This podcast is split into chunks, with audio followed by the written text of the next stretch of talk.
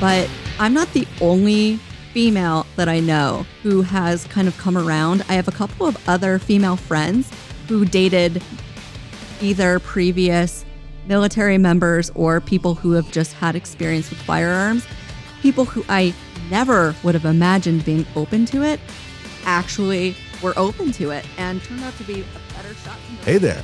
Welcome back to another episode of Everyday Marksman. I am your host, Matt Robertson, former military officer turned tech sector grunt, outdoors enthusiast, shooting enthusiast, all round cool guy to hang out with. I hate talking myself up. Let's just get to the point of this one, all right? I had a wonderful December for the holidays. I hope you did as well. I took that time off to spend time with the family, plan out new content for the year, and where we're going to take the Everyday Marksman for 2020. I am super excited. I hope you are too. If you're new to the show, then welcome. This is the podcast where we talk about tactical skills for living a more adventurous life. Our website is everydaymarksman.co, where you're going to find the blog, the podcast, our community forum, the challenges where every community member gets to compete and see how well they're doing with their personal skills. This month, we do have a new challenge. Of course, you can do challenges at any time, no matter the month. Think of it like Boy Scout badges. But this month, it's about doing 100 push ups per day for 30 consecutive days. It's not about the push ups, it's about the discipline to make sure you get it done. If you get stronger and buffer and looking hot along the way, hey, that's bonus, man. If you're new to the show, also, I would welcome you to subscribe. Feel free to leave a review, though there's no pressure on that one. If you've been around for a while, though, I encourage you guys to check out our new support system we have everydaymarksman.co forward slash support. That's going to take you to another website called Ko-fi, K O F I, pronounced like coffee, where you can, figuratively, buy me a coffee. Your support really does help me produce the show, buy equipment to review, or just produce better video, audio, and all the things we got coming. I really want to make sure that we are supporting you the best way that I can and not just relying on people giving free stuff because that always comes with strings, right? On that note, I want to throw a listener shout out to Dan, otherwise known as AKM on the forums because he because he was our very first supporter. Now, when you support the channel, you also get access to a private chat channel where you can get previews of upcoming content, throw out your input on where you want to see the direction of the website go, as well as listen in real time on interviews so you can see that uncut footage and see how just inarticulate I can be sometimes, right? Today's show notes can be found at everydaymarksman.co forward slash 14. That's everydaymarksman.co forward slash 14. And as always, for these interviews, if you are pressed for time, feel free to jump to the last 10 minutes or so, and you'll get my key takeaways from this discussion with our special guest. Now, enough of the intro stuff. Let's get on to the show.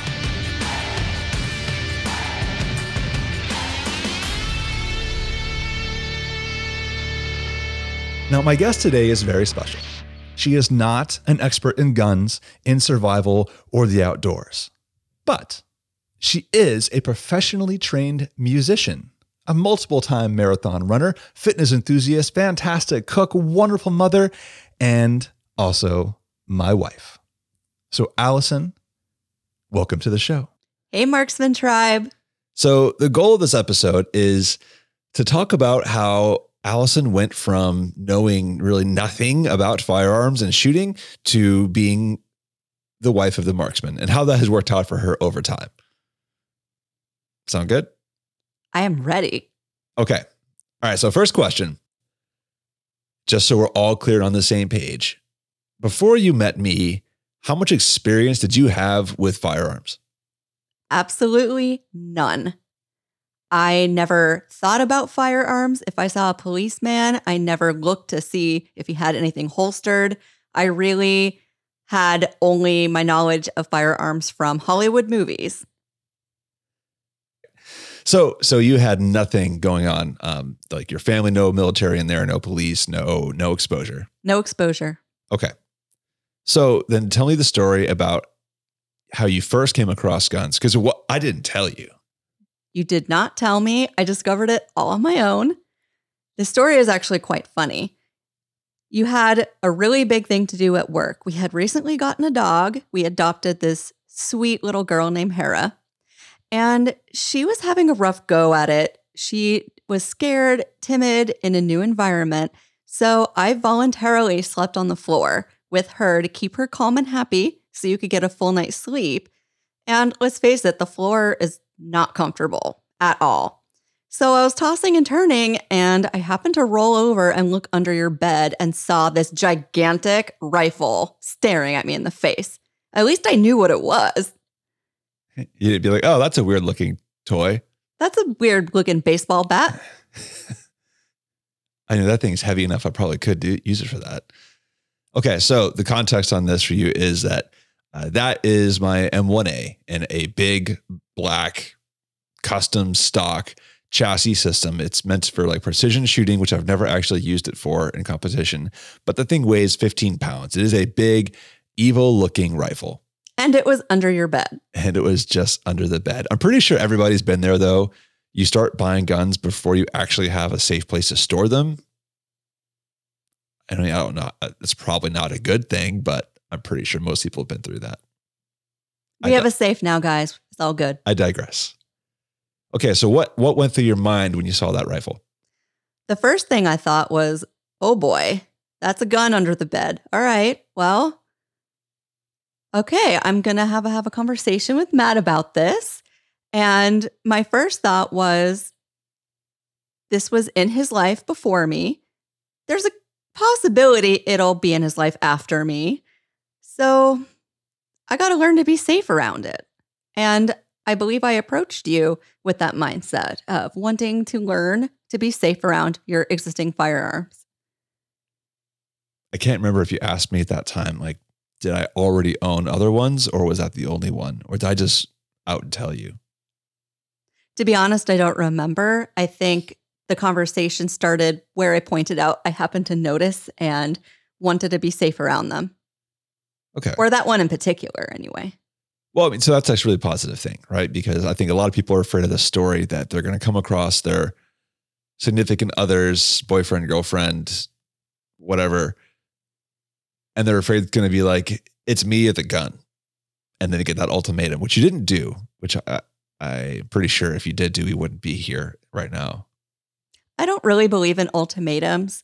I think I came from a background of having no exposure. And in a way, I think that benefited me. It created almost this perfect learning environment because I didn't have any prejudices against firearms to begin with. So I was very open minded and willing to learn. So the questions then became, as you said, you wanted to learn how to be safe around it. I did. At that point, if you had told me to check whether or not the safety was on or if it was loaded, I would not have known how to do that. I would not consider that safe if I couldn't properly identify whether or not it was ready to be fired or if it was loaded. And of course, you hear about stories of people accidentally triggering a gun and firing it. And whether that's true or not about it being a complete accident, I didn't want to turn into one of those statistics. I wanted to know what I was doing and be smart about it. No, it's funny. What something you just said there reminds me of it, it. It shows that you have come a long way from that, which we'll get to. But you said when somebody causes it to go off, as opposed to it just goes off, which is a lot of times what we see in headlines when it's like, oh, the gun went off and this. It's like, no, it doesn't just go off by itself. I think that comes from experience. So I remember the things I taught you though was the main safety rules do you remember what they are still? Oh, do I? All right. Rule number one always make sure that you treat the weapon as if it was loaded. Rule number two finger off the trigger. Rule number three be aware of your target and do not point it at anything that you would not be willing to shoot. And rule number four always know what is behind your target. And a bonus rule always and I mean always, check the chamber. Even if you already checked it, check it again. I'm golf clapping for you. Thank you. Thank you. So it, it's it's funny. I, I like that you mentioned that last bonus rule because that's actually not normally one of the main four rules, but it's a habit I've gotten into because I think a lot of people get complacent and they'll leave something laying down. They they go get distracted about their work, and then they come back and oh look, uh, yeah, I left the pistol out of the safe or the rifle out of the safe, and I think it's just extra peace of mind to just check it. I mean, ideally, I think you'd leave it open to where you could always see right into the chamber. Just to be clear how ingrained that rule is, as you guys know, Matt does his own photography, and sometimes I actually assist him in photography for his website. So if he has his rifle or a pistol out that he is photographing for an article and I come downstairs, I check the chamber. Even though I trust that he has already done it, I do it anyways. Yep, I'll, and I'll hear it randomly. I'll, I'll be outside taking a picture of something, and I hear something go get racked on the inside, and I'm like, "Oh, Allison's checking checking the chambers." So I'm, I'm glad that one stuck around for you. I think it's honestly a really good rule. So that's just that was the initial like getting the safety stuff done. But how did the first range trip go? Because if I remember, it was not a great experience for you. It was pretty bad, I'll be honest. It was not what I was expecting. I was hoping it would be a one on one experience where I would be less intimidated because I was actually really nervous. I was so worried I would be one of those people who forgot the safety rules. And I kind of liked you at the time. I wanted to impress you. Yeah, just a little bit. Just a little bit. And I wanted to impress you. I didn't want to do anything dumb. So I put a lot of pressure on myself actually to do a good job. And when we got there, I would say probably five or six of your coworkers happened to be at the range. And immediately it turned into a social event. And I don't know, my spidey senses started to tingle and I just didn't feel comfortable anymore. So, what really set it off poorly, a very enthusiastic friend wanted me to fire a rifle that I was not comfortable with. I politely turned it down a couple of times and they proceeded to point it in my direction and wave it at me, hoping I would change my mind. And after that, I was done. I did not want any part of that day anymore. Yeah. And then uh, I mean, want to, I, I feel bad about it because I think about hindsight and I still stuck around. Like I was like, well, we're here. I'm shooting. I'm going to keep shooting. And you were kind of off uh, behind hanging by the car, really upset. I was really upset. I feel bad about that. Still. Water under the bridge. A lot of water. A lot of bridges. well, clearly I didn't dump you. We're still together. And I actually went to the range a second time after that. You did. Tell me tell me about that time. The second time, that time I actually fired a gun. It was your 1911. And I know what your listeners are thinking right now. Dude, you let your girlfriend fire a 1911 for her first pistol? What that's the heck? Or or they think that's awesome. Either way, I actually really liked it. I know it's a very large pistol and maybe a little bit heavy if that's a correct term, but I kind of liked it. It felt very substantial in my hand. I sucked at shooting it. My accuracy was non-existent. I think I put one or two shots on the paper the entire time. Yeah. Okay. I remember this one. So this was. So you're right. That that that that pistol is a solid chunk of steel, like stainless steel. Um, it was my very first purchase, I think, ever actually, and it's you know it's a 45 caliber, so it's got some kick. Not not as much as people might expect it to, but you didn't know what to expect. Right. That was my very first time firing a pistol. And I remember so you you ended up with a pretty bad flinch on that trip and you you, you were chewing out the concrete berm below the target. To be fair, in the exact same place every time. Does that count for accuracy? I mean, it's consistent, right? So consistency counts. But yeah, so you, you had developed a flinch on that one. Um, but it's interesting to hear that you liked a full sized pistol for how it felt in your hand, and you still like that. I do, which is why I really like your Beretta. Mm. Mm-hmm. Excellent choice. How did you feel coming out of that experience? Better, worse, neutral? It was a much better experience than the first time. It was just one on one. I didn't have that intimidation factor. Actually, I remember feeling almost like I wanted to go back and keep working on it. I have that work ethic and I don't like being bad at something. Just being honest, I like to be good at things. I was really bad at pistol and it almost created like a fire in me where I wanted to do it again and get better at it. Mm. And you did. So this is kind of short. This is kind of shortcutting the history here a little bit, but we'll come back to it. But I remember another another time when we lived in California and we went to the range, a couple of my friends in the military, and and they were super proud of their brand new pistol. I think it was like an FNP 45. And I remember you picked it up and you, you, you tell the story. What happened? Well, I hit the bullseye twice. I was very proud of myself. I believe their response was, Of course, Matt's wife hits the bullseye. Of course. So going back to the story now. So that was your second trip where you got to shoot a pistol. And then, so I think at some point in that time frame, I was building out the very first AR-15, which I'll leave, you know, in the website, I, I refer to it as my recce rifle.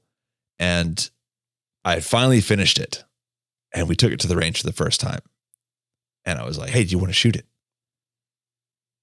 I believe reluctantly I said yes. Not that I was scared. I think I didn't know what to expect. It was the unknown. I thought it would probably have a little more kick to it. And I was kind of worried that it would leave a little bruise mark or pop me in the jaw, or I would be one of those silly girls on YouTube. You see videos that can't handle it. I was a little bit concerned. I believe I thought of every excuse in the book to keep stalling so I wouldn't have to pull the trigger just because I had myself so worked up that it was going to be way worse than it was. Yeah, it's one of the things I think I showed those videos to you mostly because I thought they were being mean. Like the boy, the guys being mean, like, oh, I'm going to give this like 80 pound, five foot nothing woman a big shotgun and not show her how to actually hold it and use it. And then she falls on her butt and everybody laughs about it. And I think that probably was the wrong way to introduce you to it. probably. So, but you did eventually pull the trigger. I did pull the trigger. I believe on the first shot, I smiled and I took another shot. And I turned to you, and I believe the direct quote was, I want one. And that led to the second AR. So you know, for you who's listening right now, when you get permission like that, you take it. So that built the second AR, which I dubbed the Weifel, even though we weren't married at the time. But on the website, I actually refer to it as the MCC, which means the minimum capable carbine. So that's a whole separate story of uh, everything I learned from doing the first rifle flowed into building that one for you. I really liked it. It was a little bit lighter, I also really liked the red dot sight. Um, I, I, think even like so you you came to like really enjoy going to the range, that whole experience, and getting to shoot your rifle and and punch out the paper. But then you got introduced to longer range shooting. I did.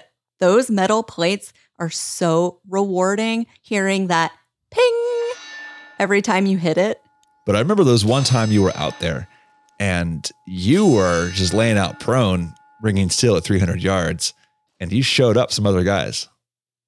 I did. And what was funny, one of them tried to convince me that he was experiencing some type of malfunction, actually approached me and asked if I had tools to help him fix his rifle. Sorry, not much I can do to help you fix your aim.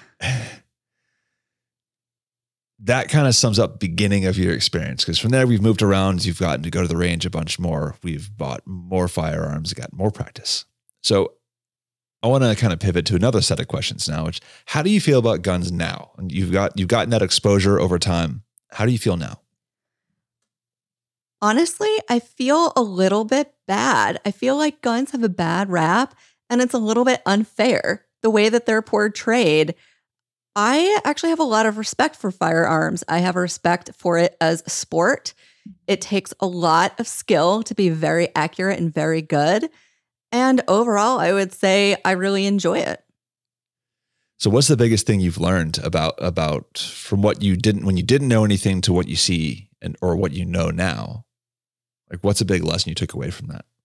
I think overall that it really is a skill and it takes time to get good at it. And I just wish that more people had a positive exposure to it the way that I did. So, what is about the shooting that you like?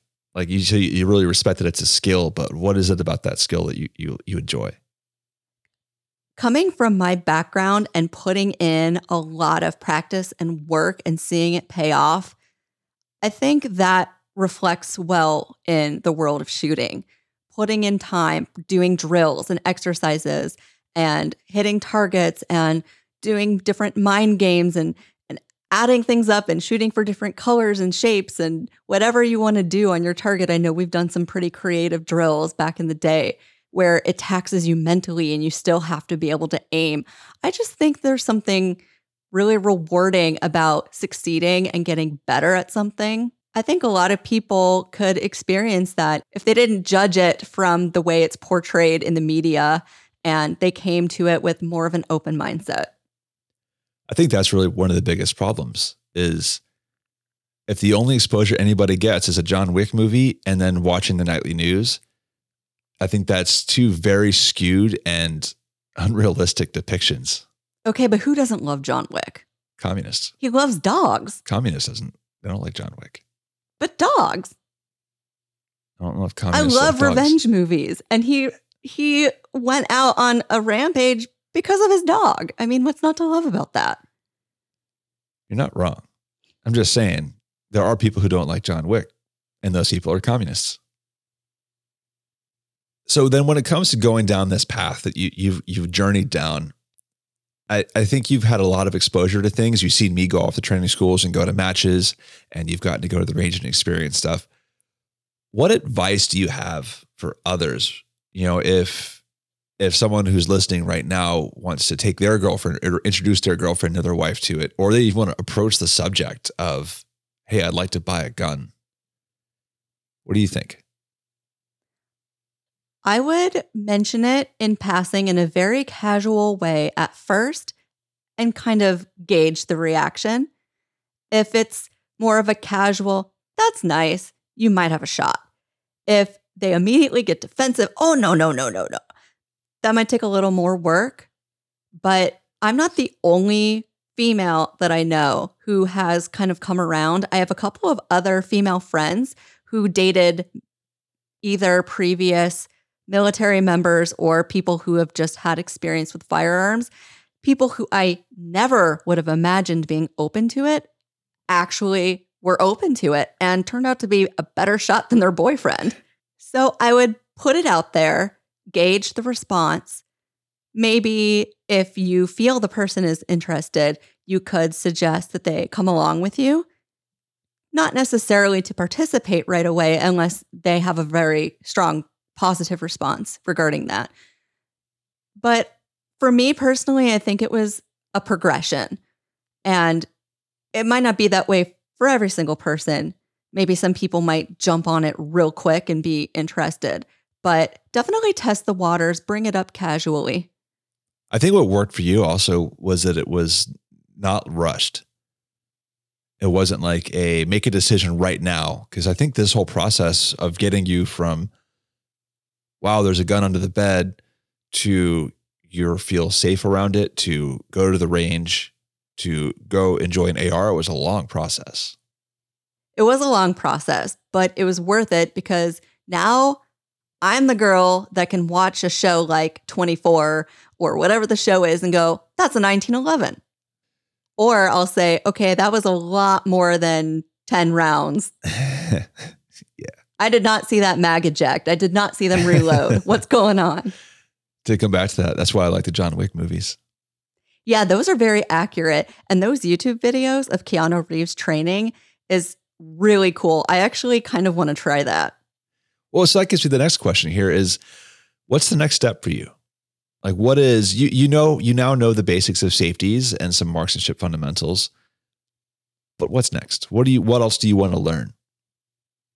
Zombie apocalypse? How to cause one? Oh gosh, no.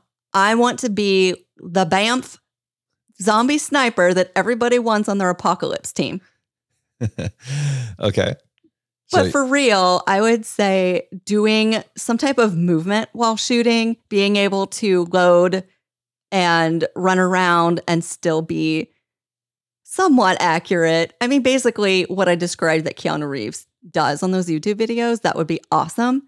Something else that I'm really bad at that I think would help me with picking off zombies would be if I learned how to calculate ballistics. I know you've tried to teach me in the past, and I look at you like you're speaking a foreign language. Okay, well, that could be our next lesson. So here's an idea. Tell me what you think about this. What if every once in a while we had you come back on and talk about what you've been learning?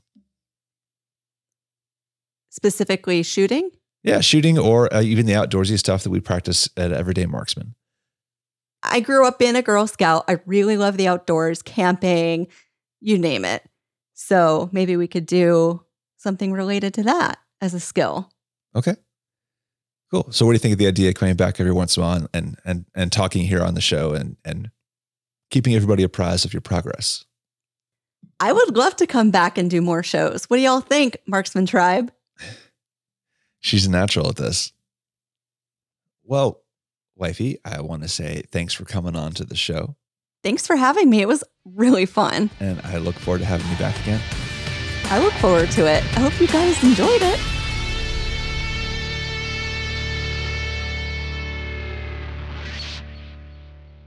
All right, let's talk about some key takeaways from this interview with my wife, Allison. Number one is that she, in fact, had no background with firearms before we met, didn't even notice and that they were in police holsters, only ever saw them in movies and video games, like a lot of people out there. So there was no experience. And to be honest, I am kind of lucky because not a lot of guys have my experience where some significant other, when they're dating, comes across firearms and it goes as well as it did with us, where she decides that, well, this was here before me and it's going to be here long after. So it started with a conversation about how to be safe. So her own advice in this one was if you want to introduce a significant other who doesn't know about your interests, start with that conversation. Bring it up casually maybe explain why you're interested in it, see if they are interested in maybe going out and learning more about it. But take it casual. If you push it, if you force it, if you do it before anybody's ready, you're going to end up a lot like our first date at the range where it went terribly. Now, that was not entirely my fault and had a lot to do with the fact that it became more of a social event with other people who were shooting and I knew, and that just got uncomfortable. So make sure it's a nice one on one, kind of more, I don't want to say intimate experience, but make sure you provide that connection that you're being supportive.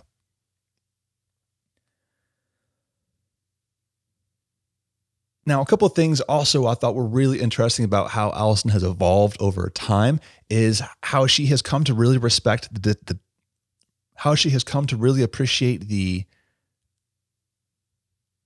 discipline and the skill that gets involved. I think too many people, when they think about guns and shooting who don't know anything about it, they're thinking of movies and video games where it just looks easy, where you've got John Wick running around on screen, doing flips and just headshotting everybody or kneecapping them, and it just looks easy. Now, you and I know that's not true, and that's all fantasy. But a lot of people don't know that. They assume that, well, yeah, you could just shoot them in the kneecap from 75 yards away while they're running at full speed. Not how it works. So, the more time people spend learning about marksmanship and practicing and coming to enjoy it, the more respect they give it when they see people doing things really well. And I think that's where it really should come from. Think of it as a discipline. It's a skill that has to be learned and acquired over time. I'm kind of lucky here that Allison, again, being a professional musician, has put in that kind of time with her own skills. And I can tell you from experience, when we lived in Montana and she was playing as a principal clarinetist in the symphony, that she would practice for hours a day on the same pieces of music and the same scales. I could only wish to put in that much dedication to dry fire and range time every day. That would also get really expensive.